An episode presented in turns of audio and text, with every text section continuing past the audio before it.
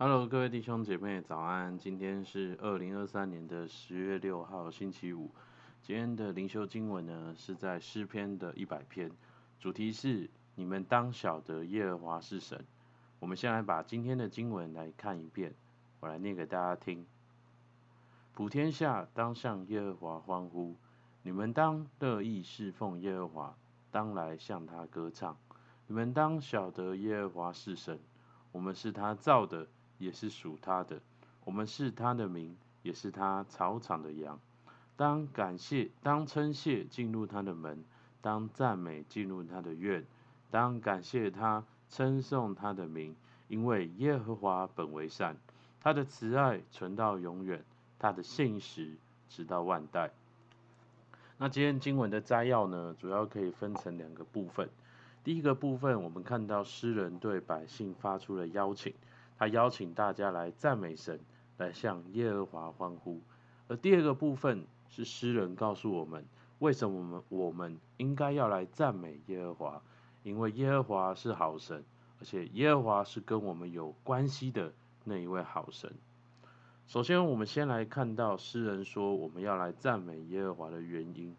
在第三节，诗人说道：“你们当晓得耶和华是神。”我们为什么要来赞美神呢？因为神就是神。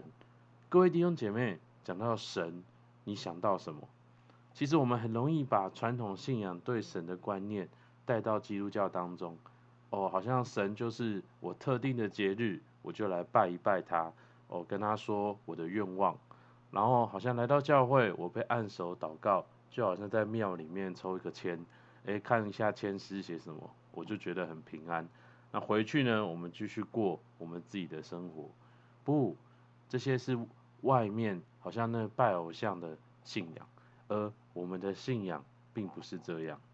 那我们所相信的神是怎样的一位神呢？诗人说道：“我们是他造的，好像上帝他是创造我们的神，如同一个父亲、母亲的孕育我们、生出我们、养育我们，而。”上帝也对我们的一生有美好的计划。各位弟兄姐妹，当你看着你的小孩，看着你所爱的家人的时候，你有什么样的感觉？你知道吗？这就是天父对我们的感觉。上帝天父他并不是一个好像许愿的自动贩卖机，天父也不是一个哦指引我们方向的一个 Google Map 一个机器而已。天父是一位有位格的神，他是有情绪的。他是有感觉的，我们必须要意识到天赋是有位格、是有感觉的，我们才能够经历到天赋的爱。而诗人他继续说道：“我们是属于神的。”你知道，当有人要拿走你的手机、拿走你的钱包的时候，你会去阻止他，因为那是属于你的东西。同样的，这边说到我们是属于神的。神对我们是有权柄的。当我们相信耶稣的那一刻，除了我们自己之外，没有任何的罪软弱能够叫我们与神分开，能够从神的手中来抢夺我们。而我们也是属神的，我们是他的民，是他草场的羊。当我们遵行好像台湾这个国家的法规，我们就受到这个国家给我们的保障。当羊群它跟着牧人走。就会有草吃，有水喝，生命能够被引导。同样的，当我们被神的灵灵引导管理的时候，我们就能够去经历天赋的供应，经历天赋同在的平安。所以诗人呢，他呼召我们要来赞美神，因为神是这样一位美好的神。不止这样，诗人也讲到耶和华本为善，神是一位好神。他是怎么样的一位好神呢？这边诗人说到，他的慈爱存到永远。其实我们每一个人在关系当中，我们最在意的，就是我们是否是被对方所爱的，我们是否是被看重的，是有价值的。也许呢，人对我们的爱会随着环境，会随着时间，会随着对方的感受而有所改变。但是呢，天父他告诉我们，他用永远的爱，他用不会改变的爱来爱我们。所以。神是一位永远爱我们的好神，而神也是一位守信的神。这边说到他的信实是存到万代的，因为神是一位守信的神，所以我们可以完全信靠圣经上面一切所说的，因为神他永不失信。圣经上面所有对未来的预预言都要成就，圣经上面对我们的应许也要成就。所以，我们看到神是这样一位美好的神。那我们要怎么样来跟这样一位美好的神来相处呢？第一个诗人说道，好像是普天下当向耶和华欢呼。我们赞美神，我们跟神相处，不应该只停留在教会中，而是在我们的生活中，在我们的家庭中，在我们工作中，我们都能够，也应该要时常与这位天父来相处，与他来同行。而不止这样，好像我们神的百姓也应该带领其他的人，带领普天下的人来敬拜，来认识这一位天父。而第二个诗人说到，我们要乐意侍奉耶和华，好像这边我看到一个亮点是乐意。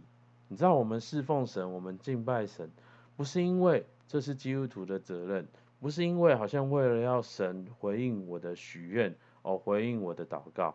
而是因为我们喜爱天赋，我们跟天赋有关系，所以我们乐意去侍奉耶和华。而第三个诗人讲到，我们要用称谢进入他的门。圣经不断提醒我们要感谢，你知道，因为我们很容易忘记我们已经经历的，我们忘了，好像我们现阶段我们有能力可以去追逐下一个目标。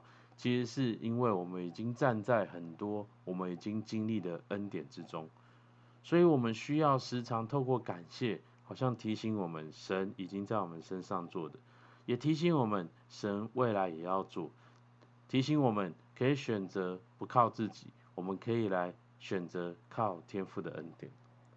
而最后，诗人也呼召我们要用赞美进入神的院，赞美就是帮助我们。好像去看见天赋美好的属性，当我们能看见天赋的美好，我们就能够对天赋有进一步的认识，有一进一步的信心。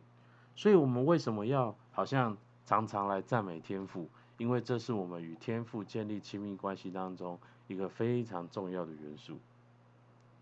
所以在今天的灵修当中，哦，我们看见神是一位怎样的神，而我们应该要怎么样来回应他？那在今天的灵修当中呢，我对神感恩的项目，第一个是好像感谢神，在我还是悖逆不信的时候，神就透过教会，透过神的，透过教会的家人，让我体会到他是用永远的爱、不改变的爱来爱我的那一位神。而第二个感谢是，好像感谢神，虽然我是软弱的，好像过去我是软弱的，如今我也在面对我如今的软弱。但是好像神他仍然是信实的神，他对我的应许没有改变，他仍然不断的在祝福我，带领在我的生命当中。在透过今天经文聆听神的话的时候，我感觉到神对我说：“我是神，我对这个世界、对未来、对你有绝对的主权，你的结结局已经被决定、被保护，你可以放心的来信任我。”那最后，在今天的经文当中，我看到有什么可以去运用、去行动的。第一个，好像是我可以把赞美神的声音，也就是祷告带进我的生活，不只是在教会，而是在任何的地方，面对任何事，好像我都可以选择来祷告。而第二个是为着我已经经历的来感恩，好像我要先选择来感恩，而不是抱怨我所没有的。第三个是在祷告当中寻求神的指引。因为我知道我如同耶稣的羊一样，我需要耶稣的指引。好像不是要去祷告完了哦，就马上又用自己的方法去做事，而是好像能够在那个过程当中学习等候牧人的引导。好吧，我们一起来默想今天的经文，我们一起来祷告。主啊，是的，主啊，是感谢你。主啊，你的话语说：“你们当晓得耶和华是神，我们是他造的，也是属他的。”我们是他的民，也是他草场的羊。主，还是感谢你，主，因为我们是你所造的。主啊，我们是属于你的。主啊，还是感谢你，主，因为没有人能够把我们从你手中抢夺过去。主，我们是被你所保护的。主，我们的一生在你的手中。主是的，我们的软弱不能抢夺我们，我们的罪过不能抢夺我们，因为我们已经是被耶稣所重价买赎回来的。主啊，我们有一个新的身份，是你的名，是你草场的羊。主，我们可以接受你的引导，我们可以接受你的治理，接受你的供应。主帮助孩子，让孩子在我的工作，在我的人生选择，在我的情感意志，主在我的哦家庭关系，主在我各方面的里面，主能够接受你的治理，让我能够在做决定、做行动的时候，主啊来思考，主那神儿女好像耶稣会怎么做，主让我一生能够行在你的旨意当中。主还是感谢你，主听孩子祷告，奉耶稣的名，阿门。好，我们今天领袖到这边，谢谢大家。